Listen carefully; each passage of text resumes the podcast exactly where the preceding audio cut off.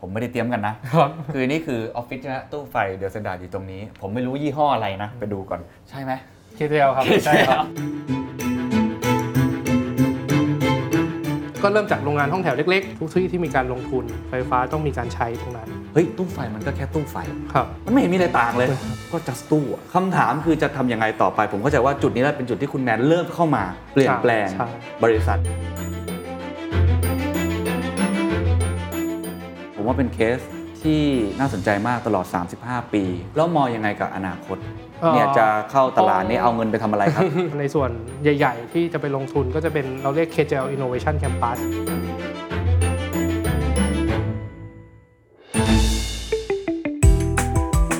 This is the Standard Podcast. Eye opening for your ears. The secret sauce. สวัสดีครับ ผมเคนนักครินทร์และนี่คือ The Secret Sauce Podcast The Secret Sauce ตอนนี้ได้รับการสนับสนุนโดย KJL What's your secret?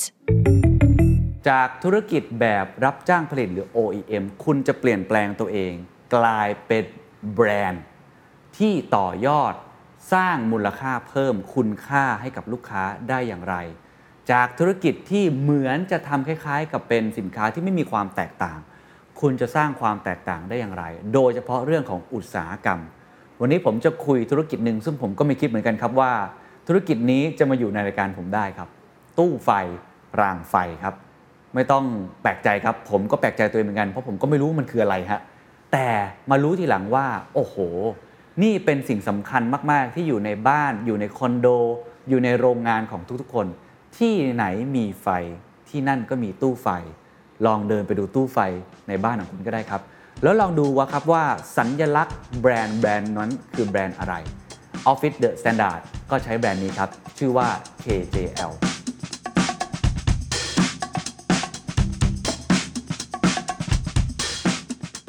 วันนี้เราจะพูดคุยนะครับกับคุณแมนเกษมสรรสุจิวโรดมครับ ประธานเจ้าหน้าที่บริหารบริษัทกิจเจริญ Engineering Electric จำกัดมหาชนหรือว่า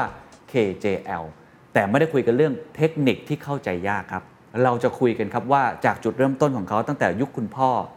Gen 1 ตลอด 35 ปี Gen 2 คุณแมน มา transform ธุรกิจเปลี่ยนไปได้อย่างไร จากจุดเริ่มต้นที่ทำแค่ตู้ไฟธรรมดาธรรมดา กลายเป็นตู้ไฟที่มีแบรนด์ กลายเป็นตู้ไฟที่ฟังเสียงลูกค้า แล้วเปลี่ยนแปลงตัวเอง เป็น mass customization เป็นเรื่องของการเพิ่ม value เป็นเรื่องของการเพิ่มสปีดและความเร็ว และในปัจจุบันเขากำลังขยายกิจการเข้าตลาดหลักทรัพย์เข้าไป ต่อยอดกลายเป็นสิ่งที่เรียกว่า innovation campus นี่คือสิ่งที่น่าสนใจครับว่าตลอดเส้นทางเหล่านี้ คุณแมน transform องค์กรตัวเองได้อย่างไร บทเรียนที่คุณจะได้จากตอนนี้แน่นอนครับ ในแง่ของผู้ประกอบการ คุณจะได้ความรู้และ case study จริง ในการสร้าง value ครับ ซึ่งเป็นสิ่งที่สำคัญมากในตอนนี้นะครับ สร้าง value แม้แต่สินค้าแบบตู้ไฟ รางไฟ ก็สร้าง value และใช้ customer centric ได้เช่นเดียวกัน แล้วคุณจะได้บทเรียนครับ ของการเป็น Gen 2 Gen 3 Gen 4 ที่ต้องดีลกับคุณพ่อคุณแม่ หรือการที่คุณเป็นคนที่ก่อตั้งกิจการมา แล้วต้องคุยกับรุ่นลูก จะคุยกันอย่างไร จะต่อยอดกิจการตัวเองได้อย่างไร จะ sustain กิจการของตัวเองได้อย่างไร ลองไปฟังดูครับ ต้องบอกทุกท่านอย่างนี้ว่าธุรกิจที่เราจะคุยกันวันนี้เนี่ยตอนแรกที่ผมเห็นว่าคุณแมนทำธุรกิจอะไร ก็เกาหัวนิดๆ เพราะว่ามันเป็นเรื่องเชิงเทคนิค คือมันอยู่ในบ้านเรา อืม ทุกที่ที่มีไฟฟ้า ใช่ มีเครื่องใช้ไฟฟ้า ต้องมีตู้ไฟ ถูกครับ ถูกไหมฮะ ถูกครับ ตู้ไฟสวิตชบอร์ด ตู้ไฟครับ แล้วก็ต้องมีรางเดิน สายไฟ สายไฟเช่นเดียวกัน แต่บางครั้งเนี่ยมันดูเป็นเรื่องที่แบบ เออปล่อยปล่อยมันไปทำบ้านเสร็จแล้วเดี๋ยวค่อยเรียกช่างมาทำไอ้ตรงนี้ละกัน อืม ผมเชื่อว่าทุกบ้านทุกท่านเดินไปที่ตู้ไฟได้ครับออฟฟิศผมก็มีฮะ เปิดออกมาครับ อาจจะมียี่ห้อนี้ KJL เพื่อทำให้เข้าใจมากขึ้นนะครับ เราจะไปดูตู้ไฟของจริง แล้วก็ต้องบอกก่อนเลยว่า ผมไม่ได้เตรียมกันนะ ครับ คือนี่คือออฟฟิศนะฮะตู้ไฟเดลเซนดาอยู่ตรงนี้ ผมไม่รู้ยี่ห้ออะไรนะ ไปดูก่อน ถ้าคู่แข่งผมไม่ไม่ไม่ไม่รับประกันนะ ไม่ได้เตรียมกันเลยครับ เปิดฮะ ใช่ไหม KTL ครับใช่ครับ อันนี้ ไม่ได้เตรียมนะ แปดเหลี่ยมตรงนี้นะ อ๋อ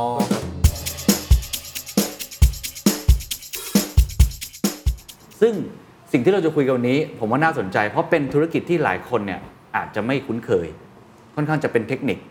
แต่จริง ๆ แล้วใกล้ตัวเรามาก แล้วเส้นทางของคุณแมนในการผมใช้คำว่าวิวัฒน์มันอะทำให้มันเจริญเติบโตมาถึงทุกวันนี้ได้ น่าสนใจมากๆ น่าจะเป็น ครับ บ ทเรียนที่ดี แต่ก่อนอื่นครับ ตู้ไฟทำอะไรครับในบ้านเนี่ย มันมีหน้าที่อะไรเหรอ ตู้ไฟก็คือเป็นแหล่งรวมของการจ่ายไฟ ครับ จากหม้อแปลงไฟฟ้าตามเสาไฟฟ้าเข้ามาก็ต้องมีตู้ไฟ อืม ในการรับแล้วก็จ่ายไฟออกไปแล้ว distribution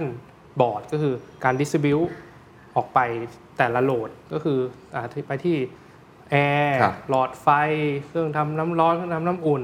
อะไรเงี้ยครับก็ไปที่โหลดไฟฟ้าต่างๆ อ่า อันนี้ก็คือก็คือเท่ากับว่าทุกบ้านต้องมีตู้ไฟอ ครับ ย่างน้อยก็หนึ่งใบ อืม หรือถ้าเป็นอาคารขนาดใหญ่ก็จะมีตู้ไฟ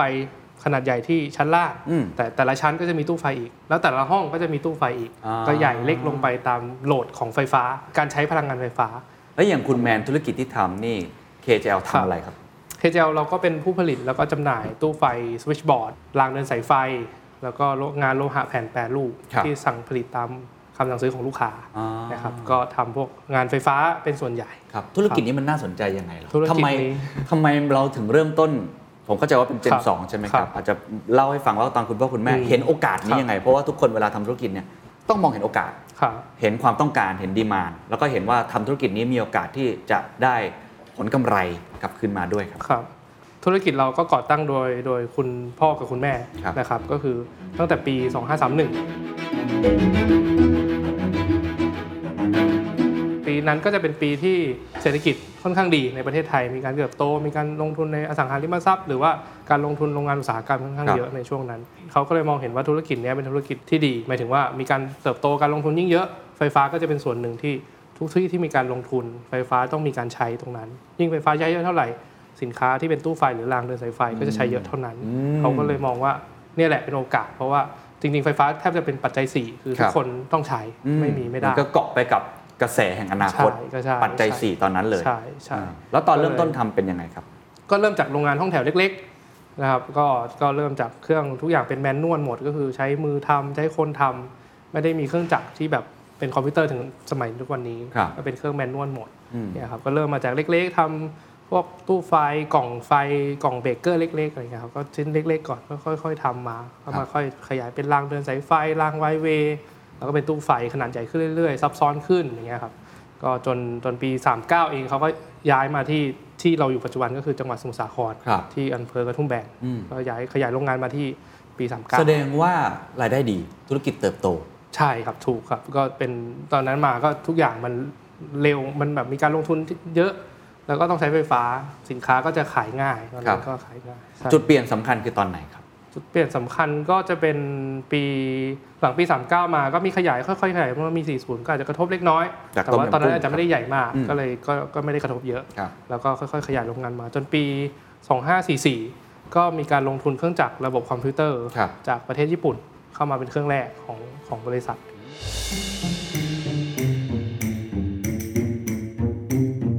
ก็ทำให้เหมือนเป็นจุดสำคัญในการที่เราลงทุนพวกเครื่องจักรที่เทคโนโลยีทันสมัยจากญี่ปุ่นด้วย แล้วก็ทำให้เหมือนการผลิตเนี่ยมีความรวดเร็วยิ่งขึ้น ครับ มีคุณภาพดีๆ สม่ำเสมอ มีความแบบทำให้สุดท้ายก็คือสินค้าออกมามีความน่าเชื่อถืออ ม ลูกค้าไว้วางใจ อืม ครับก็เลยเป็นจุดนั้นมาตั้งแต่ 44 พอลงเครื่องแรกเนี่ยทุกปีแทบจะลงทุกเครื่องเอ่อทุกทุกปีเลยทุก แสดงเครื่อง ว่าพอมีความทันสมัยมีเครื่องจักรมา ครับ มันก็ยิ่งทำให้เราทำได้มากขึ้น productivity ดีขึ้น ครับ อ่า อ่ะผมผมให้ให้อยากให้ดูตรงนี้เพราะว่าหลายคน ผมว่าในชีวิตอาจจะไม่เคยดูตู้ไฟเลย ครับ แล้วก็ไม่ได้มีความเข้าใจ อธิบายนิดนึงว่าคุณทำอะไร แล้วมันมีหน้าที่หรือฟังก์ชันอุปกรณ์เป็นยังไงเนี่ย เราก็ผลิตโดยรวมก็คือตู้ไฟ ครับ เป็นสวิตช์บอร์ดก็คือเป็นจุดที่รวมของอุปกรณ์ไฟฟ้ามาที่นี่ ครับ นะครับ ก็มีโวลต์มิเตอร์แอมมิเตอร์นะครับก็มีไพลอตแลมรู้ว่าสัญญาณเป็นยังไงใช้ไฟเท่าไหร่เนะครับแล้วก็เนี่ยข้างๆนี้ก็มีรางเดินสายไฟ อันนี้ก็ของ KJL เหมือนกัน ใช่ก็รางเดินสายไฟก็คือไปที่พวกมีสายไฟตรงไหนก็ต้องมีรางตามไปนะครับ แล้วที่บอกว่ารับสั่งตัดได้ก็คือเราทำตรง ก็ นี้ จะใช่ก็ตามอันนี้ขนาดอาจจะมาตรฐานแต่จริงๆมันถ้าสมมติอยากให้พอดีห้องเลยเพิ่มขนาดลดขนาด หรือว่าเจาะรูพวกเนี้ยครับ อ๋อ แล้วก็เจาะตามโหลดของอุปกรณ์ที่ไฟฟ้าที่จะใช้ แล้วที่บอกเป็นสีสีๆก็เหมือนกัน สีก็เหมือนกันก็ถ้าคืออย่างเงี้ยเราจะชอบเก็บไว้หลัง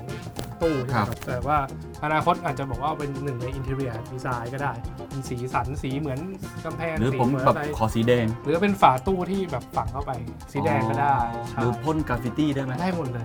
จ ได้ ริงๆเดี๋ยวนี้ จริงเหรอ เป็นสีไม้ก็มีนะครับ ฮะ ต้น จริงเหร สี อ ไม้ใช่ ถ้าสีไม้นี่สบายเลยนะ หรือ สวย เม เลย ทัลลิกหรือเมทัลลิกเป็นแบบสี อ๋อ ด้านๆสีอะไรสวยๆเป็นแบบงานอินเทเรียให้เลย ครับ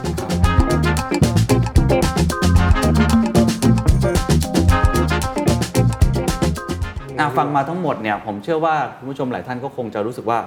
แหม่จับถูกจุ ด เป็นโอกาสทางธุรกิจที่ดีมาก แต่ผมเชื่อว่าในยุคนี้โลกเริ่มเปลี่ยนแล้ว ครับ เปลี่ยนแปลงไปเรื่อยไอ้สิ่งหนึ่งที่ผมผมรู้สึกแล้วกัน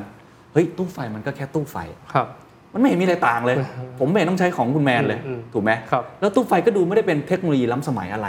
ก็ just ตู้อะ เข้าใจครับ คำถามคือจะทำยังไงต่อไป ผมเข้าใจว่าจุดนี้แหละเป็นจุดที่คุณแมนเริ่มเข้ามา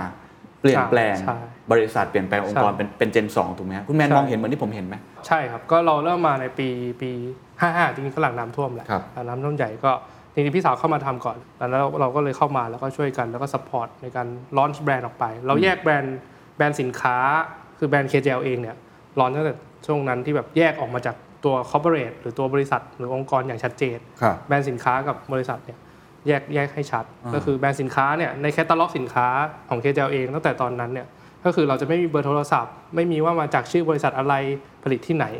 คือเป็นแบรนด์สินค้าชัดเจนเลย มันก็ทำให้ลูกค้าเราตัวแทนจำหน่าย ร้านอุปกรณ์ไฟฟ้าเองอยากขายของเรา เพราะเราจะไม่ได้ไปขายแข่งกับเขา เราจะช่วยให้เขาขายง่ายขึ้น ขายดีขึ้น แต่แบรนดิ้งเราก็สื่อสารไปทำให้มีป้ายที่หน้าร้านไฟฟ้า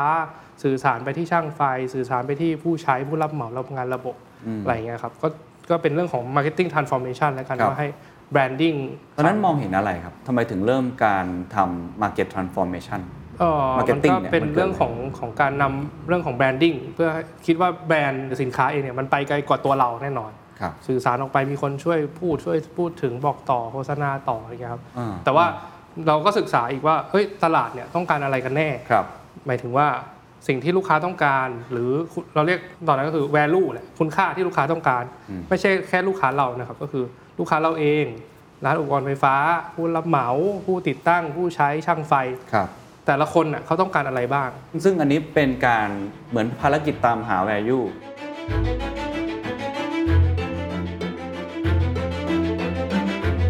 ประมาณนั้นประมาณนั้น แล้วทำยังไงถึงเจอทำไมถึงถึงคิดว่าเริ่ม ครับ หนึ่งทำไมถึงรู้ว่ามันสำคัญต้องเริ่ม ครับ ผมเชื่อว่ารุ่นก่อนอันนี้ อาจจะไม่ได้ทำจริงจังอย่างนี้แล้วกัน อ่า คือเราทำธุรกิจไปเรื่อยๆแหละแต่เราไม่ได้ทำจริงจังรู้ว่า ครับ เขาต้องการอะไรกันแน่คือคุณค่าที่เขาต้องการคืออะไร ครับ สองคือเจอได้ยังไงวิธีการ ก็จริงๆ ไม่ต้องเริ่มไกลเริ่มจากคนในก่อน ครับ เริ่มจากรุ่นผู้ก่อตั้งคุณพ่อคุณแม่ เริ่มจากพนักงานเก่าแก่ที่อยู่กันมาฝ่ายขาย ก็ถามเขาว่าอ่าลูกค้าต้องการอะไรหรือเรามีปัญหาอะไร เรามีปัญหาอะไรคือเพนพอยต์เพนพอยต์เราคืออะไร ซึ่งเพนพอยต์ลูกค้าก็คล้ายๆกัน ครับ ก็มีปัญหาอะไรเราก็ค่อยๆไฟล์เอาว่าเออแล้วจริงๆ customer need คืออะไรกันแน่ อืม ก็เป็น อ่ะเจออะไรบ้าง อ๋อเป็นเจออะไร เป็น บ้าง ข้อๆใช่ไหมเลยเจออะไรบ้างแล้วเอามาทำจริงอ่ะ เรื่องเรื่องใหญ่ ๆ ของอุตสาหกรรมไฟฟ้า แล้วก็เป็นเป็นเรื่องที่ที่สำคัญมาก ครับ เป็นหนึ่งในปัจจัยสำคัญเลยก็คือเรื่องเรื่องความเร็ว ความเร็ว ความเร็วเวลาเวลาและการหรือความเร็วเนี่ยก็คือด้วยอาจจะอาจจะอธิบายพี่เคนให้เข้าใจง่ายขึ้น ได้ครับเชิญครับ เช่น การการลงทุนก่อสร้างอาคารสมมุติคอนโดสักสักสักตึกหนึ่งเนี่ย ครับ มันก็จะมีส่วนของงานเขาเรียกงานสตรัคเจอร์หรืองานวิศวกรรมโยธา ครับ แล้วก็งานระบบงานระบบก็คืองาน mechanical and electrical ก็คืองานเครื่องกลก็คือจะมีแอร์ประปาไฟฟ้า อ่า เป็นส่วนหนึ่ง งาน structure หรืองานโครงสร้างเนี่ยถ้าพี่เคนสังเกตได้ครับ มักจะช้า มักจะดีเลย์นัดแล้วจะเสร็จเดือนปีครึ่งอาจจะ 2 ปีดีเลย์มักจะดีเลย์ด้วยปัญหาอะไรก็แล้วแต่นะครับ งานก่อสร้างโครงโครงสร้างแล้วกันแล้วแต่ดีเลย์ ครับผม แล้วพอมาเป็นงานระบบเนี่ยส่วนที่เป็นไฟฟ้าเองอ่ะก็จะมาอยู่ช่วงค่อนข้างอยู่ช่วงหลังแล้วช่วงที่แบบใกล้ๆจะเสร็จ ครับ เห็นตึกแล้วแหละ เจ้าของก็จะแบบเฮ้ยทำไมยังไม่เสร็จสักทีไองานระบบเนี่ยจะเข้าช่วงนั้น อ๋อ งานไฟฟ้าจะเข้าช่วงนั้น สวยเราสวยเพราะว่าเราอยู่ช่วงท้าย ใช่ ไฟล้นก้นพอดี ประมาณนั้น เป็นไม้สุดท้ายที่วิ่งผลัด ด้ว มา ยด้วยแล้วไฟฟ้าแบบใช้มูลค่าเม็ดเงินในสัดส่วนของโครงการค่อนข้างเยอะ ครับ นิดหนึ่งก็เลยทำให้ทั้งเรื่องการลงทุนสูงอยู่ท้ายๆ เราพูดกันในวงการว่ามี 2 ประเภทงานของงานไฟฟ้า ครับ ก็คือด่วนกับด่วนมาก ก็คือคือเรื่องความเร็วหรือเรื่องเวลาเนี่ยก็เลยเป็นปัจจัยเป็น value ที่ลูกค้าให้ความสำคัญมากๆว่าว่าใครตอบโจทย์เรื่องนี้ได้เนี่ย ก็จะจะได้รับการตอบรับที่ดีของตลาดของ ครับ ลูกค้าเอง อ่า เนี่ยครับ แล้วตอบโจทย์เขายังไงครับพอเราเห็นโจทย์แล้ว ตอบโจทย์ยังไง โจทย์หินเหมือนกันนะ อ่า ด่วนและด่วนมาก ด้วยครับ ลงทุนก็สูงด้วย ใช่ก็มี 2 ส่วนใหญ่ๆ ก็คืองานเขาเรียกสินค้าที่เป็น made to stock หรือเป็นงานมาตรฐานงาน standard กับอันที่ 2 คืองาน made to order หรือว่าสั่งผลิตตามแบบลูกค้า โอเคครับ made to stock เนี่ยเราก็มามองเรื่อง branding เองแล้ควรับ แล้วในอดีตที่ผ่านมาก็มีการเก็บสต็อกบางส่วนให้ลูกค้า ครับ เพื่อให้ลูกค้าไม่ต้องเก็บสต็อก แล้วก็สามารถส่งได้เลยเวลาลูกค้าสั่งโชคดีที่สมัยก่อนเนี่ยเขามีเอาเริ่มต้นเลยก็โปรแกรมบัญชีก็ได้ ครับ ง่ายๆโปรแกรมบัญชีเนี่ยเขาก็จะเก็บข้อมูลว่าขายให้ใครขายเท่าไหร่จำนวนเท่าไหร่มี ครับ อ่าสต็อกเท่าไหร่ SKU เท่าไหร่ เราตรงนั้นอ่ะเอามาเป็น Excel ง่ายๆนะครับแล้วก็มาวิเคราะห์ว่า Data ก็เรื่องเรื่องพื้นฐานคือ Data ก่อนว่าอ่ะขายอะไรได้เยอะได้น้อย แล้วก็ส่วนหนึ่งคุยกับลูกค้าด้วยอันไหนขายดีขายไม่ดียังไงเราเอาพวก Data พวกนั้นอ่ะง่ายๆเลยครับมาคำนวณหา หาจุดสั่งผลิตว่าใช้เวลาผลิตกี่วัน สั่งซื้อของกี่วัน ต้องเก็บกี่วัน ครับ เพื่อให้บาลานซ์กับการส่งมอบลูกค้า อ่าเข้าใจ จน ครับ เราลอนเป็นเขาเรียกบริการ KGL Now KJL now ใช่ ตอน สต็อก นี้เลย พร้อมส่ง อ๋อ สั่งด่วนได้เร็ว สั่งเช้าได้บ่าย เอ้ยเหมือนสั่งไก่ทอดอย่าง อะ นั้น ไร เลย ป นะ ระมาณนั้นเซมคือเซมเดย์ดิลิเวอรี่ตั้งแต่ 10 ปีที่แล้ว โอ้ สองวัน เหรอฮะ เดียวกันสั่งสั่งบ่ายได้เช้าอีกวัน ครับ เอ่อคือการันตีแบบว่าออกไปเลยร้อนออกไปก่อนตอนแรกอาจจะเก็บไม่เยอะ ครับ ก็ร้อน ซึ่งตอนนั้นน่าจะเป็นการสร้าง บ ความแตกต่างเลยเนาะ ด้วย ในใน ครับ ท้อง ด้วย ตลาดมาก ด้ว ๆ เลย เพราะว่าเราก็อย่าง warehouse เองคลังสินค้า ทีมงานจัดส่งสินค้าเนี่ยเป็นทีมเราเองหมด เราก็ต้องลงทุนใหม่หมดเลย ใช่ก็ก็ก็ก็ขยายออกไปให้มากขึ้นเนี่ยครับ แสดงว่าสิ่งนี้จะเกิดขึ้นไม่ได้เลยถ้าถ้าหนึ่งเราไม่ฟังเสียงลูกค้า 2 เราไม่เอา Data นั้นมาใช้ให้เกิดประโยชน์เพราะ ใช่ ปกติอาจจะเก็บผิวเผิน ใช่ ไม่ได้เอามาเหมือนทำให้มันเห็นเป็นภาพ ใช่ ไหมฮะ ใช่ครับ สุดท้ายก็ต้องลงทุนในสิ่งตรงนี้ ใช่ อ่า พอจุดที่เราลงทุนเสร็จในแง่ของเขาเรียกฟิสิกอลแหละอาคารนู่นนั่นนี่บริการต่าง ครับ ๆ ก็เริ่มแล้วว่าทุกอย่างจะรอ Excel คำนวณแมนนวลก็ไม่ไหว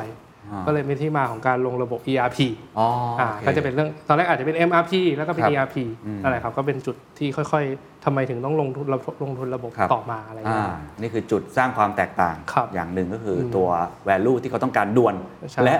ด่วน ที่สุด ด่วนโคตรๆอะไรอย่างนี้ ใช่ มีอีกไหมครับ นอกจากนี้ที่เราเจอคุณค่าที่เขาต้องการ แล้วเราก็สร้างเป็นผมใช้คำว่า unique ครับ value proposition ของเราขึ้นมา อืมก็อย่างเช่นเรื่องของเรียกว่าคุณภาพแล้วกันคุณภาพมาตรฐานต่างๆ แต่ที่มาที่ไปของคำว่าคุณภาพเนี่ยลึกๆแล้วมันคือความอันนี้อินไซต์ที่เก็บมาเรื่อย ครับ ๆมันผมจะเรียกความความสะดวกของลูกค้า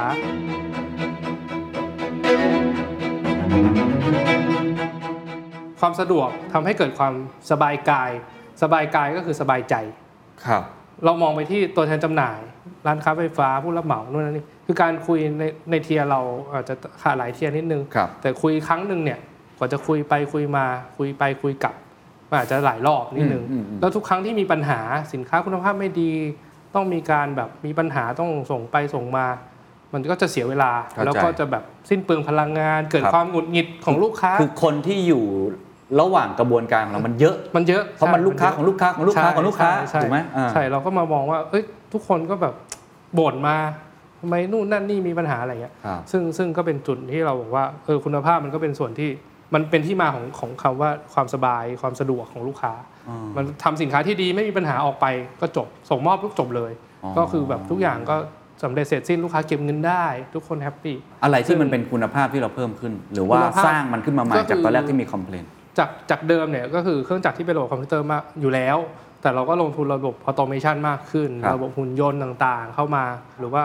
เรื่องของระบบ ISO ที่เอาเข้ามาจับกระบวนการผลิตทุกขั้นตอน อืม ว่าว่าขั้นตอนไหนมีปัญหาเพราะมีปัญหาตรงไหนต้องรายงานต้องแท็กแบ็กกลับไปได้ว่าต้นตอของปัญหาคืออะไร เราก็จะไปวิเคราะห์ป้องกันให้ไม่มีปัญหาตรงนั้น ครับเพราะฉะนั้นนี่มี 2 ประเด็นแล้วที่เราแอดเพิ่มขึ้นมา ครับ ใช่ไหมคือเรื่องของความเร็ว แล้วก็เรื่องของคุณภาพ ครับ มีอีกไหมครับ ทราบมาว่าพอคุณแมนเริ่มเข้ามาเนี่ยก็สนใจเรื่องของอาการตลาดมากขึ้น สนใจเรื่องของความต้องการของลูกค้าเพิ่มมากขึ้น ไม่ได้มองแค่ด้านอุตสาหกรรมอย่างเดียว อืม การหาตลาดใหม่ ๆ เอ่ยการวิธีการในการคอนเนคกับเขาเอ่ยอันนี้มองเห็นอะไรบ้างครับ ในส่วนนี้เราก็มองเห็นว่าจริงๆ ในตลาดอุตสาหกรรมไฟฟ้าเองเนี่ยมันก็เกิดจากการที่เราพอเราเข้าใจลูกค้ามากขึ้นเนี่ยเราก็รู้สึกว่าเราต้องทำ CRM หมายถึงในในช่วงตั้งแต่ 5 6 ปีที่แล้วนะครับ ครับ CRM หรือการการทำกิจกรรมร่วมกับลูกค้าแล้วกันง่าย ๆ หรือการสุดท้ายเราก็เลยออกมาเป็นแคมเปญเรื่องการแบบพาลูกค้าเที่ยวต่างประเทศ เอ่ออาจจะเบสิกนะครับในในสมัยนั้นแต่ว่าในในในในความเป็นนั้นอ่ะเราก็คราฟมากๆ เพราะเราก็อยากรู้เหมือนกันว่าลูกค้าทำไมถึงไป ไปแล้วอยากได้อะไร เพราะอะไรนู่นนั่นนี่หลังจากการจัดปีแรกๆเนี่ยหลังจากนั้นมาตลอดสัก 3-5 ปีเนี่ยเราออกสินค้าใหม่ทุกปีเลย ก็คือเอาฟีดแบ็กเนี่ยมาออกสินค้าใหม่เป็นตู้รุ่นที่มันพรีเมียมขึ้น สามารถกันน้ำกันฝุ่นได้ดีขึ้น จนมาเป็นรางเราเรียกรางรุ่น Color Strong ครับ รุ่นที่เป็นสีสัน สมัยก่อนถ้าพี่เห็นเห็นก็รางเดินสายไฟตู้ไฟก็จะมีพวกสีเทาๆ ขาวๆ อะไรเงี้ย ครับ อยู่ประมาณโซนเนี้ยเราก็เป็นที่แรกๆ ที่ร้อนสีสันออกไป เราใช้วิธีการออกไปเลย อืม แล้วดีไม่ดีก็ไปวัดกันที่การออกสินค้าเลย หรอ แต่ ฮะ ออกจะออกไม่ต้องเยอะมาก ค่อยๆออก ค่อยๆ ลองพูดเอาคอนเซปต์ก่อน ลองบางรุ่น แล้วต่อยอดบางรุ่นออกไปอย่างเงี้ยครับ ทำไม ลอง ทำไมรีเสิร์ชในตลาดถึงไม่ได้บอกอะไรเลยเลยอะ สินค้าอุตสาหกรรมมันถามยากครับ ถามไป มันถามไปก็ลูกค้าก็จะไม่รู้เหมือนกันใช้ไม่ใช้ แต่ถ้าออกไปแล้วมันขายได้อะแน่นอน แน่นอนแล้วแสดงว่าต้องมีคนใช้ เอองั้นก็ เสริ ผมถาม ตล อ ด ย่างนี้ ผมว่าแนวคิดเนี้ยยุคนี้ไม่ไม่ได้ใหม่แล้ว ทุกคนรู้ว่าต้องค่อยๆ ทดลองร้อนสินค้าอย่างเร็ว แล้วก็เอากลับมาแก้ ครับ เทสไปเรื่อยๆฟีดแบ็กไปอะไรอย่างเงี้ยนะครับ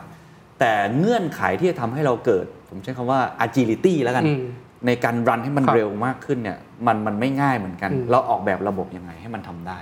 คือด้วย DNA ของเราก็มีแบบความ flexible ในตัวเองอยู่แล้วประมาณหนึ่ง customization ทำได้ ครับ หนึ่งชิ้นก็รับทำอะไรอย่างเงี้ยครับ อ๋อ แล้วก็ก็เลยต่อยอดในการที่ต้องแบบเอามาวิเคราะห์ทดลองหา feedback จนมาได้รางรุ่น Color Storm ที่เมื่อกี้บอกพี่เคนไป เราเราเรียกคอนเซปต์มันว่า mass customization mass customization ใช่ อ๋อ mass ของเท่มาก customization ไอ้ mass customization จริงๆอ่ะมันก็ไม่ได้เป็นหลักคิดที่มันยากตรงไหน มันคล้ายๆถ้ายกตัวอย่างให้เห็นภาพชัดนะพี่เคนอาจจะอธิบายมันคล้ายเมนูอาหาร ครับ เมนูอาหารเวลาเราไปร้านอาหารตามสั่ง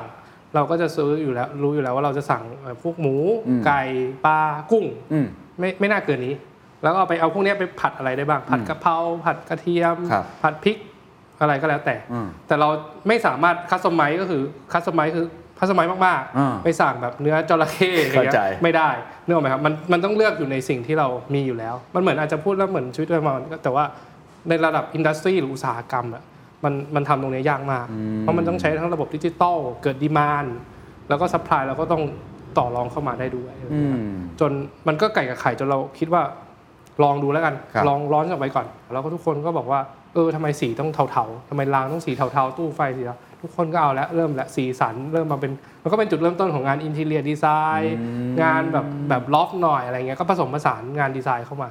ก็เลยก็เลยเป็นได้เรื่องแมสคัสตอมไ z เซชันก็เลยมามามามาตอบโจทย์ ครับ ลูกค้า ซึ่งตรงนี้กลายเป็นอีก product champion เลยไหม ใช่ครับ ใช่ ก็ถ้าไปทุกวันนี้ถ้าไปดูรางสีสันเนี่ย เราก็เป็น first mover ในตลาด โอ้ โดยสามจนลูกค้าก็รู้ว่าถ้าสีสีเนี่ยมาหาเราเลือกได้หมดเลยอะไร ครับ เงี้ยครับ ครับน่าสนใจฮะอันนี้เป็นการอีกหนึ่งในการสร้างความแตกต่าง ที่สอดคล้องกับความต้องการของลูกค้า ใช่ ขณะเดียวกันก็เข้ามาปรับตัว ครับ supply chain value chain ของเราให้มันเกิดตรงนี้ได้ แต่อย่างน้อยเมื่อกี้ที่ฟัง ใช่ คือเราต้องยอมแบกรับต้นทุนก่อน ใช่ ด้ ไห ว ม ยครับ ซึ่งสมมติผมไม่แน่าจะมีหรือเปล่าไม่สมมติอะผมว่าทำลักษณะแบบนี้มีอะไรที่มันแป๊กไหมทำแล้วมันไม่เวิร์กไหมมีทำอะไรแล้วมันเฟลแล้วเราต้องกลับมาเลียแผลตัวเองแล้วก็ทำใหม่ อืมจริงๆมันก็มีบ้าง ครับ มีบ้างที่ร้อนออกไปลูกค้าไม่ตอบรับ หรือว่ามีแบบว่าเอ้ยทำไมขายไม่ดีวอลลุ่มไม่ได้มาอย่างที่เราคาดการณ์อะไรแล้วก็ต้องไปคุยกับลูกค้าตรงๆว่าเออเกิดจากอะไรทำไมอันนี้ไม่ตอบโจทย์ แล้วก็เก็บฟีดแบ็กมา แล้วก็ลองเอามาปรับปรุงนิดๆหน่อยๆ แล้วออกไปมันก็ก็ก็ดีขึ้นคือมันก็มันก็ learning by แบบ try จริง ๆ แบบ ค ล รับ องผิดลองถูกจริงๆอะไรเงี้ยมัน ใช่ เหมือนเป็นจุดต่อจุดครับพี่เคน กระจายต่อไปเรื่ เป็น อย connecting the dot บางทีเราไม่รู้หรอกปัญหามันตรงเนี้ยเราณวันนี้เราพูดได้แหละแต่แต่ณวันนั้นอ่ะมันคือจุดมาเรื่อย ๆ ๆ เข้าใจเรียนรู้ไปเรื่อยๆ แต่อย่างน้อยให้มันรู้มันถูกทาง ใช่ ถูกไหมทำแล้วมันใช่แหละ ใช่ใช่ โปรดักต์มัน fit กับ market แหละ ใช่ แต่ก็ต้องยืดหยุ่นในการที่แบบเหมือนเหมือนโอเค right direction แต่ว่าระหว่างทางแวะอะไรบ้าง ระหว่างทางด้วยอะไรอย่างเงี้ย connecting the dot บ้าง เออเข้าใจค ครั รับ บ อีกอย่างหนึ่งเมื่อกี้ที่เราพูดกันไว้ตั้งแต่ช่วงกลางๆ คือตัวแบรนด์ ครับ ตัวแบรนด์เอ่อสรุปแล้วตัวแบรนด์นี่เราสร้างไอ้ unique value อย่างไร แล้วเราหาตลาดอย่างไร ให้มันไปพร้อมๆ กันได้ เพราะก่อนอันนี้เราอาจจะไม่ได้มีแบรนด์ตัวเองชัดขนาดนั้น ครับแบรนด์เคเจลเองเนี่ยก็คือโดยโดยเรียกว่าแบรนด์ DNA แล้วกันได้ ครับ core value เราก็จะมี 4 ตัว ครับ ที่เราเราเราเราคิดว่าเป็นแบรนด์ DNA เราที่สุดก็คืออ FIST หรือ FIST ที่แปลว่ากำปั้นนะครับ อ๋อ FIST เนี่ยเป็น โอเค ซิมโบลิกประมาณหนึ่งของของ KTL ก็ Fis- F ก็คือ flexible ครับ คือความยืดหยุ่น I ก็คือ innovation หรือว่านวัตกรรม เทคโนโลยีต่างๆ S ก็คือ speed เรื่องความเร็วที่บอกไปอยู่ใน DNA แน่นอนไม่ไม่ห้ามข้อเนี้ยสำคัไม่ญมีไม่ได้ ากไม่มีไม่ได้ใช่แล้วก็สุดท้ายเป็นเรื่องตัว T คือ trustworthy อ๋อ คือความเชื่อมั่นความไว้วางใจ ครับ เนี่ยก็จะเป็นหนึ่งใน4 3 4ตัวเนี้ยก็สำคัญ ย้อนกลับไป flexible ตัว F เนี่ยยืดหยุ่นเนี่ยคือมันบอกว่ายืดหยุ่นเนี่ยพูดเหมือนง่าย เราพูดเรื่องยืดหยุ่นมาประมาณแบบเกือบ 10 ปีแล้ว ครับ ในสมัยนั้นทุกคนแบบเอ้ยยืดหยุ่นทำไมต้องยืดหยุ่น บริษัทคนไทยยืดหยุ่นไปแบบทำอะไรตามสบายใจใช่ไหมอะไรเงี้ยก็ไม่ขนาดนั้นณณวันนี้อาจจะบอกว่าเรื่อง resilient มันมาในช่วงโควิด แต่ณวันนั้น flexible มันอาจจะยังดูไม่ไอ้นี่เท่าไหร่ คนอาจจะยังไม่บายอิน ใช่ใช่แต่เราก็เกิดจาก DNA เราที่เราทำงานคัสตอมไมซ์ได้หนึ่งชิ้นเราก็รับทำแล้วก็อีกที่สำคัญคือเราณวันนี้คือเรียกว่า customer centric แล้วกัน flexible แต่ว่าเอาลูกค้าเป็นศูนย์กลาง อ่าครับ ลูกค้าอยากได้อะไรฟีดแบ็ต่างๆ ผมมีคำหนึ่งที่บอกในบริษัทเสมอว่า ถ้าถ้าสมมติเจ้าของบริษัทเขาโทรหาผม แล้วผมบอกว่าได้อะผมก็ให้อำนาจคุณไปเลยทำให้มันได้ โอเค ไม่ต้องรอแล้วก็ คือ แบบ ยืดหยุ่นแต่ยืดหยุ่นตามคัสเต ตาม อร์ ใช่ใช่ตามลูกค้าตามผู้ใช้เนี่ยผมว่าเป็นเป็นเป็นศิลปะและระบบที่ต้องหาให้เจอว่า อืม ความถูกต้องและความเร็วบาลานซ์ให้ให้ได้ทั้งสองอย่าง ครับครับ แต่ความยืดหยุ่นเป็นเป็นปัจจัยที่ที่หาให้เจออ อ่า นั่นแหละ เข้าใจครับ เพราะฉะนั้นไอตัวแบรนด์ของเราเวลาเราไปดูตู้ไฟที่ไหน ครับ แล้วเราเห็นอันเนี้ยนี่คือสิ่งที่เราพยายามสร้างคอ v ว l u ใช่ สิ่งที่มันซ่อนอยู่ข้างใน ใช่ มาก ใช่ ๆ แต่ในแง่ของทำตลาดล่ะครับ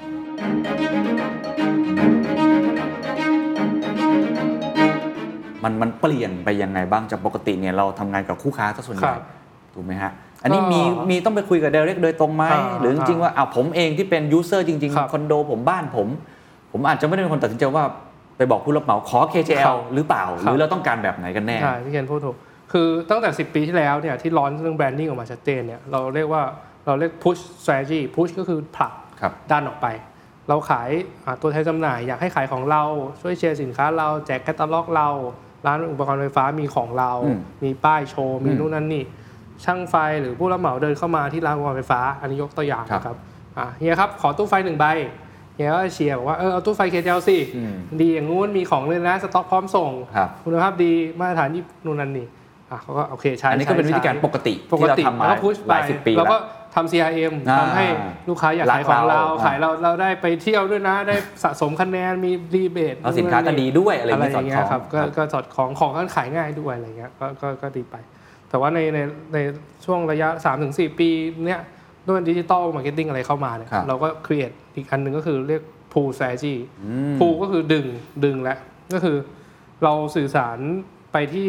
เทียร์แบบไกลกับเรามากขึ้น เช่นช่างไฟ ผู้รับเหมารายย่อย ผู้รับเหมางานระบบไฟฟ้า ดีไซเนอร์ คนที่แบบมีอินฟลูเอนซ์ในการสั่งสั่ง ครับ เลือกยี่ห้ออะไร ค เงี้ รับ ย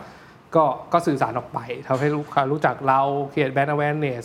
แล้วก็ engagement ต่างๆ ผ่านดิจิตอลนะมันเป็น Facebook Google หรือว่าตัว Line Ad อะไรพวกเนี้ยครับ อืม แต่ว่าเราเราเราร้อนออกไปโดยที่เราไม่ได้ขายตรงนะครับ เข้าใจครับ คือพูดต้องพูดก่อนว่าเรื่องขายตรงนี่เซนซิทีฟมากในวงการไฟฟ้าเอง อ๋อเหรอฮะ เราบอกว่าเราไม่ขายตรงเราสื่อสารนะ แล้วทำให้คุณอะขายง่ายขึ้น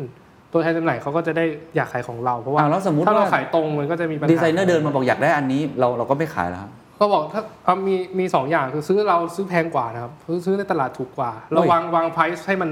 ให้ให้ให้มันไม่กระทบ เพราะเรื่อง trust เมื่อกี้ T ครับ trustworthy เชื่อมั่นไว้วางใจ เราเราเรายึดถือเรื่องนี้ ต้องต้องอธิบายตรเจะไม่ ง ขาย นี้ ข้ามเทีย เอ ร์ ออธิบายเพิ่มเติมเพราะว่าจริง ๆ การตัดตัว ครับ กลางออกไปเนี่ยมัน ใช่ เป็นเทรนด์นะ ใช่อ่า ใช่ไหม อ่า ในยุคปัจจุบัน อ่า อ่า อันนี้ แต่ผมเข้าใจว่าแต่ละ เข้าใจ อุตสาหกรรมจะไม่เหมือนกัน ครับ ซึ่งอันนี้ต้องอธิบายให้เราฟังเพิ่มเติม อ่า ว่าทำไมถึง ครับ เลือกที่จะไม่ตัดตัวกลางไป เพราะจริงๆ เข้าเราโดยตรง ครับ สบายกว่า ครับ ถูกไหมฮะ คือทำไมถึงไม่ตัดตัวกลางเนี่ยก็ต้องย้อนกลับไปบทเรียนหรือว่าที่ผ่านมา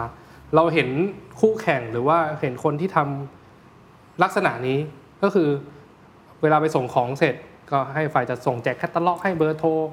นู่นนั่นนี่ตัวกลางก็กลายเป็นแบบเขาก็จะไม่อยากขายของยี่ห้อนี้ หรือมีปัญหาทุกคนก็จะแบบ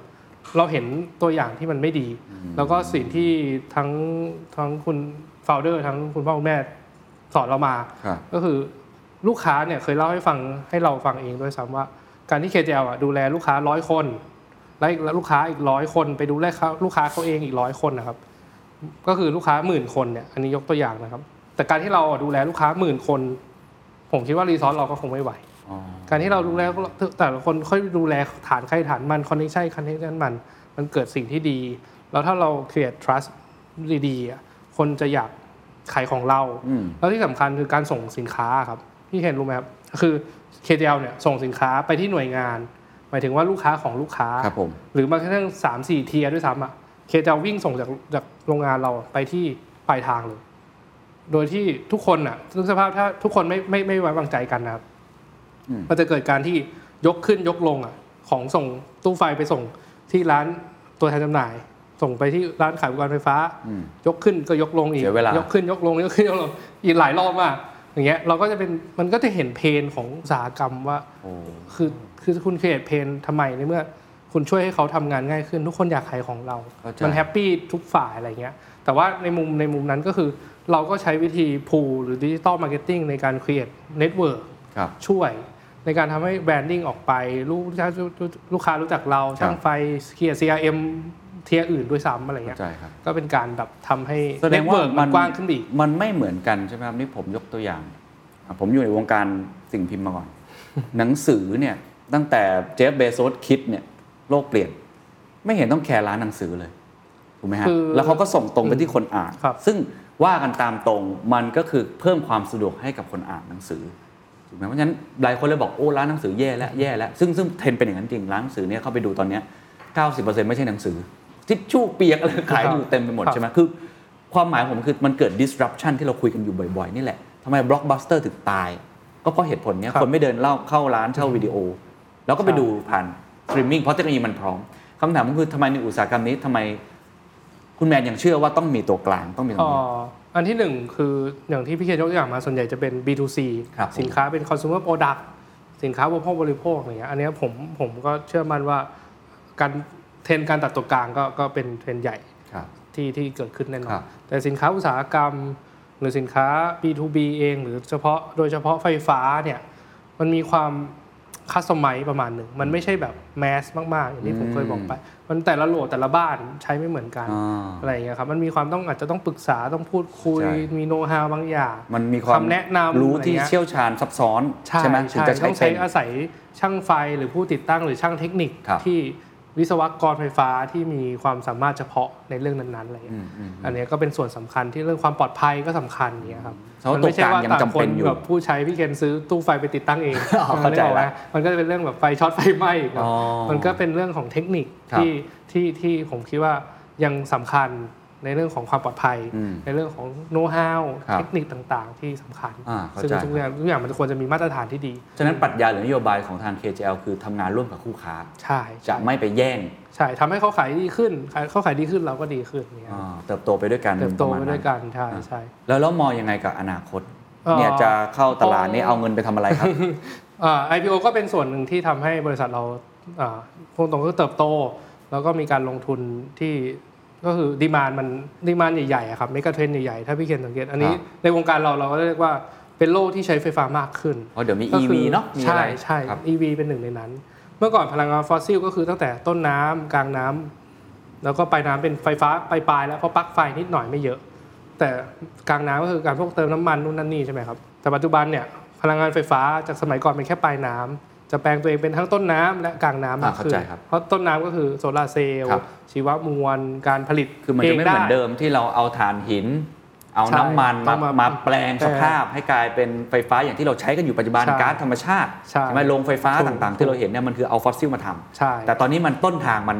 มัน ตัด มัน ฟอสซิลออกไป เพิ่มมากขึ้น ครับ มันทำให้การใช้ไฟฟ้ามากขึ้น โอ้ แน่นอนทุกคนผลิตไฟฟ้าได้ โอ้ ถูกไหมครับโลละหลังคาทุกคนผลิตได้แหละ อ่า การที่ทุกคนผลิตได้ใช้โซลาร์เซลล์ก็ต้องมีตู้ไฟ โอ้โห มีสายไฟก็ต้องมีรางเดินสายไฟ โอ้เข้าทางเรา เลย EV เนี่ย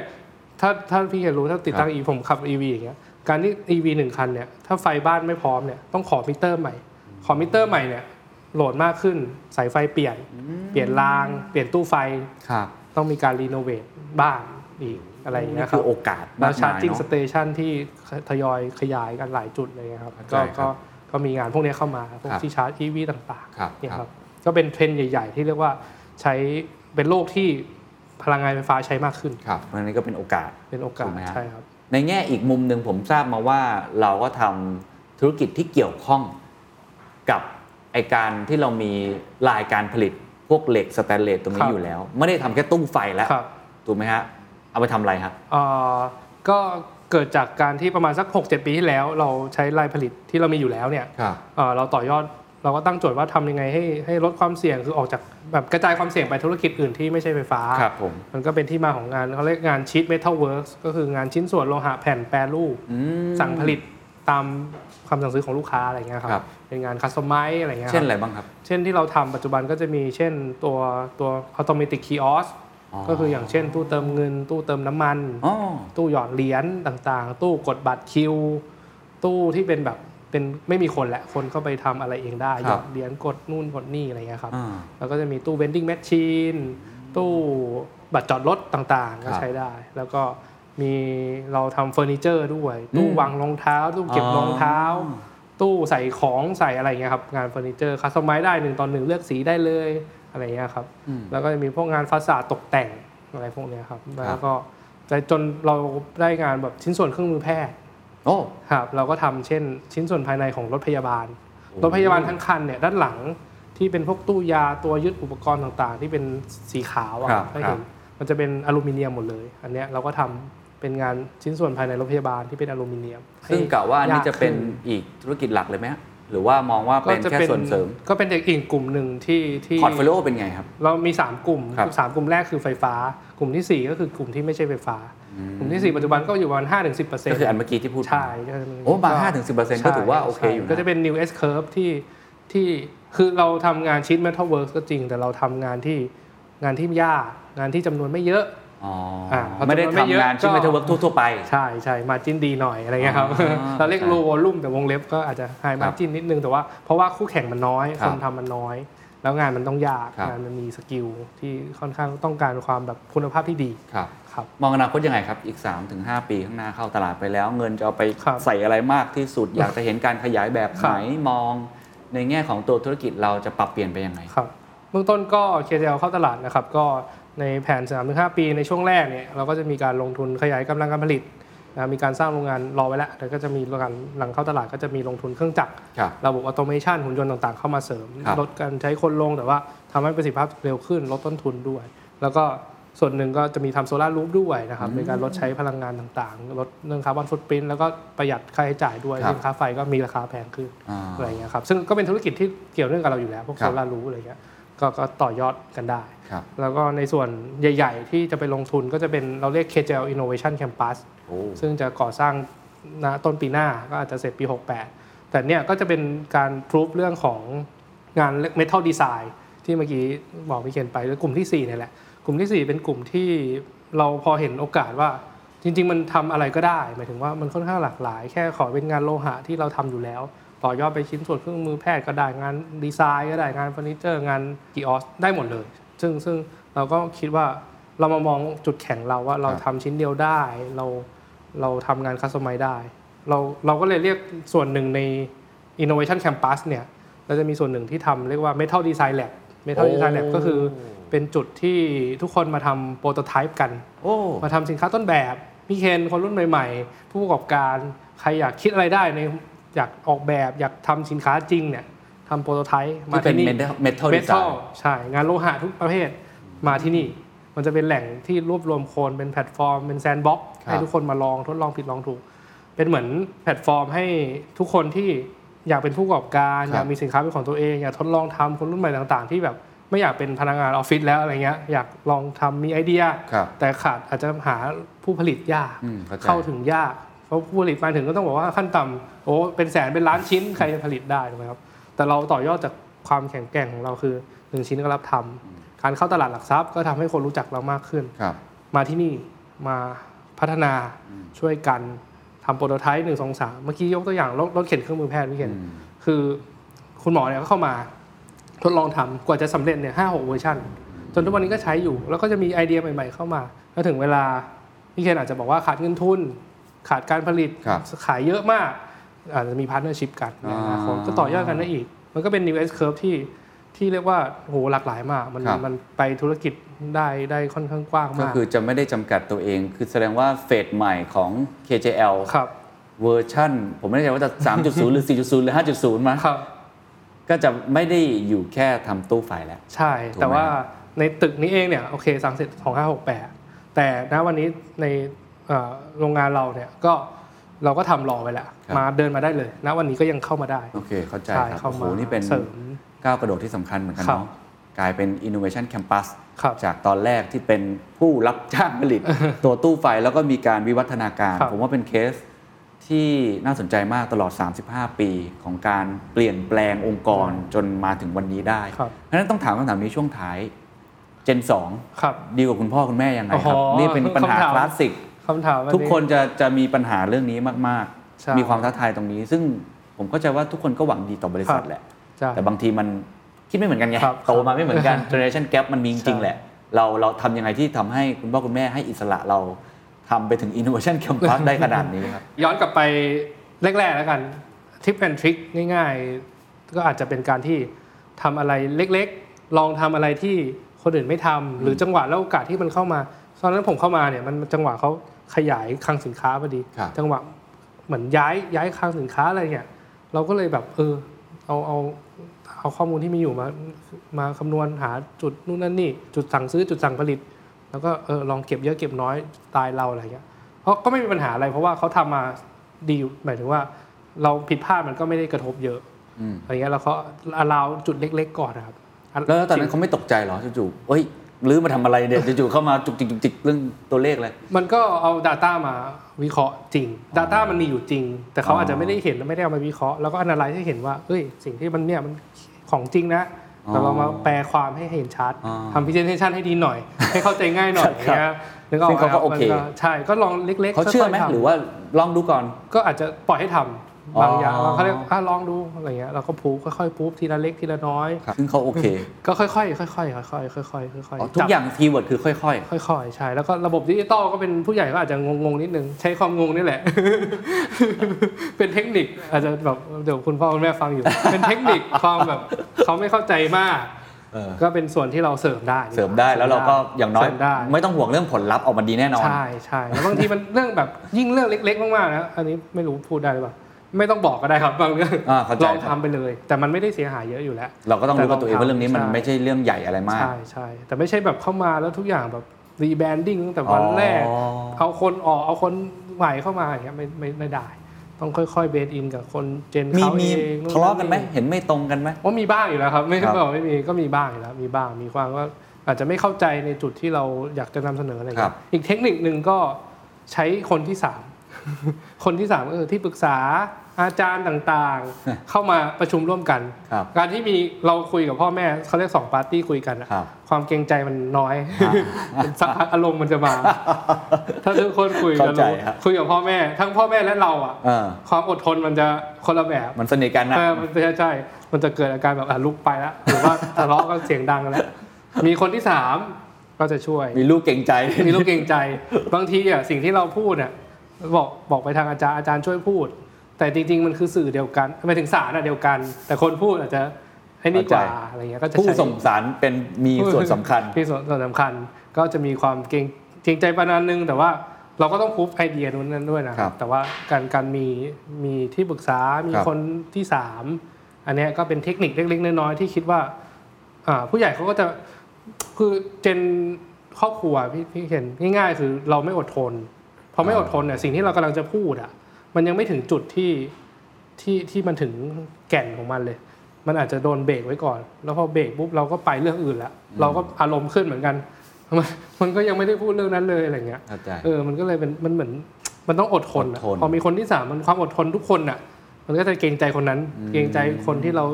แบบให้เกียรติเขามา ครับ อาจารย์หรือว่าเมนทอร์ต่าง ๆ อะไรเงี้ยก็จะช่วยช่วยให้ผ่อนช่วยให้อยู่อยู่ตรงนั้นนานขึ้น ครับ ตั้งใจฟังมากขึ้น ค พ รับ อตั้งใจฟังมากขึ้น มันก็จะเข้าใจสารเข้าใจบริบทตรงนั้น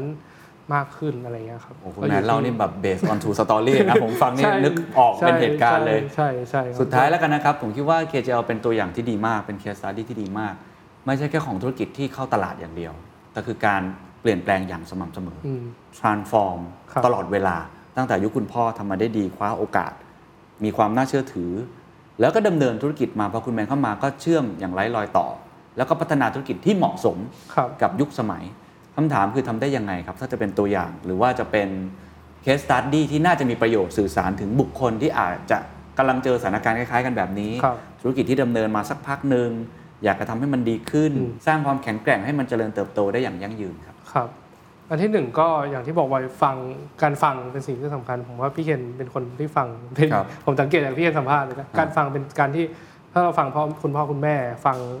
ลูกค้า ฟังผู้ใช้ ครับ ฟังที่ปรึกษาต่างๆ ฟังคนนู้นคนนี้ฟังแล้วเก็บเอามาคิดเก็บมาทำค่อยๆคิด ค่อย ๆทำลองผิดลองถูก แล้วก็ณวันนี้คำว่า growth mindset อาจจะดูพูดแล้วมันทุกคนพูดเนาะ ช้ำช้ เออ แต่ว่ามันก็เป็นเรื่องจริงเนาะพี่เคนมันก็ครัเป็น บ เรื่องจริงที่การที่คุณลองผิดลองถูก แล้วไม่หยุด connecting the dot หมายถึงว่าโค้ดไมเซ็ตก็เป็นหนึ่งในนั้นหมายถึงว่าการที่เราเจอปัญหาเรากลับแก้ ำครับ เจอปัญหาเราปรับแก้ ครับ เราฟีดแบ็กมาเราลองนู่นลองนี่ลองผิดลองถูก มันทำให้เราเหมือนพัฒนาอีโวไปเรื่อยๆครับ มันไม่มีจุดสิ้นสุด การเข้าตลาดผมก็ไม่ได้ว่าเข้าวันนี้แล้วจบมันคือการเข้าไปเริ่มต้นในอีกฉากต่อไป อืม แล้วก็พร้อมที่จะขยับแล้วอีโวไปตามสถานการณ์ของโลกที่เปลี่ยนไป ถ้าวันหนึ่งจุดที่นี่เริ่มมา EV อาจจะประมาณหนึ่งโซล่ามานู่นนั่นนี่แล้วก็พร้อมที่จะขยับไปตามอุตสาหกรรมที่มันเติบโต ครับ กำลังผลิตรองรับการเติบโตดิจิทัลหลากหลายอะไรอย่างเงี้ยครับมันการทำตัวเองให้พร้อมเข้าไว้ พร้อมสมัยผมสิปี 54น้ำท่วมก็ทำตัวเองให้พร้อมเข้าไว้กำลังผลิตพร้อมมีโอกาสก็เข้ามา ทุกวิกฤตถ้าเราพร้อมโควิดเอง ช่วงปิดพวกไซต์ก่อสร้าง ครับ ตอนนั้นก็บอกโหกระทบเลยของส่งไม่ได้ แต่ในวิกฤตก็มีโอกาส เพราะตอนเปิด พี่เคนจำได้ไหมครับด่วนกระด่วนมาก คราวนี้โคตรด่วนเลย เออเออ คราวนี้โคตรด่วนเลย ทุกคนแบบกลับมาหมดแล้ว เพราะทุกคนมันมันปิดมานาน ครับ อันนี้โคตรด่วนเลย แต่ด่วนปุ๊บใครล่ะพร้อมกำลังผลิตพร้อม ส่งมอบของได้สต็อกพร้อมส่ง คนในพร้อมก็คว้าโอกาสนั้นไป เวลามันไม่นานสองอาทิตย์หนึ่งเดือนน่ะถ้าคุณไม่ไอ้นี่ได้ ทุกคนก็จะกลับมารีคัฟเวอร์เหมือนกันหมด อืม อะไรอย่างเงี้ยเป็นส่วนสำคัญที่ที่คิดว่ามีความพร้อมในการปรับตัวตามสถานการณ์ แล้วก็คว้าโอกาสนั้น ครับ ไว้ครับ And that's the secret sauce. ถ้าคุณชื่นชอบ The Secret Sauce เอพิโซดนี้นะครับ ก็ฝากแชร์ให้กับเพื่อนๆ คุณต่อด้วยนะครับ และคุณยังสามารถติดตาม The Secret Sauce ได้ใน Spotify, SoundCloud, Apple Podcast, Podbean, YouTube และ Podcast Player ที่คุณใช้อยู่นะครับ และอย่าลืมติดตาม Facebook Fanpage The Secret Sauce เข้ามาติชมเข้ามาพูดคุยกับผมได้เลยนะครับ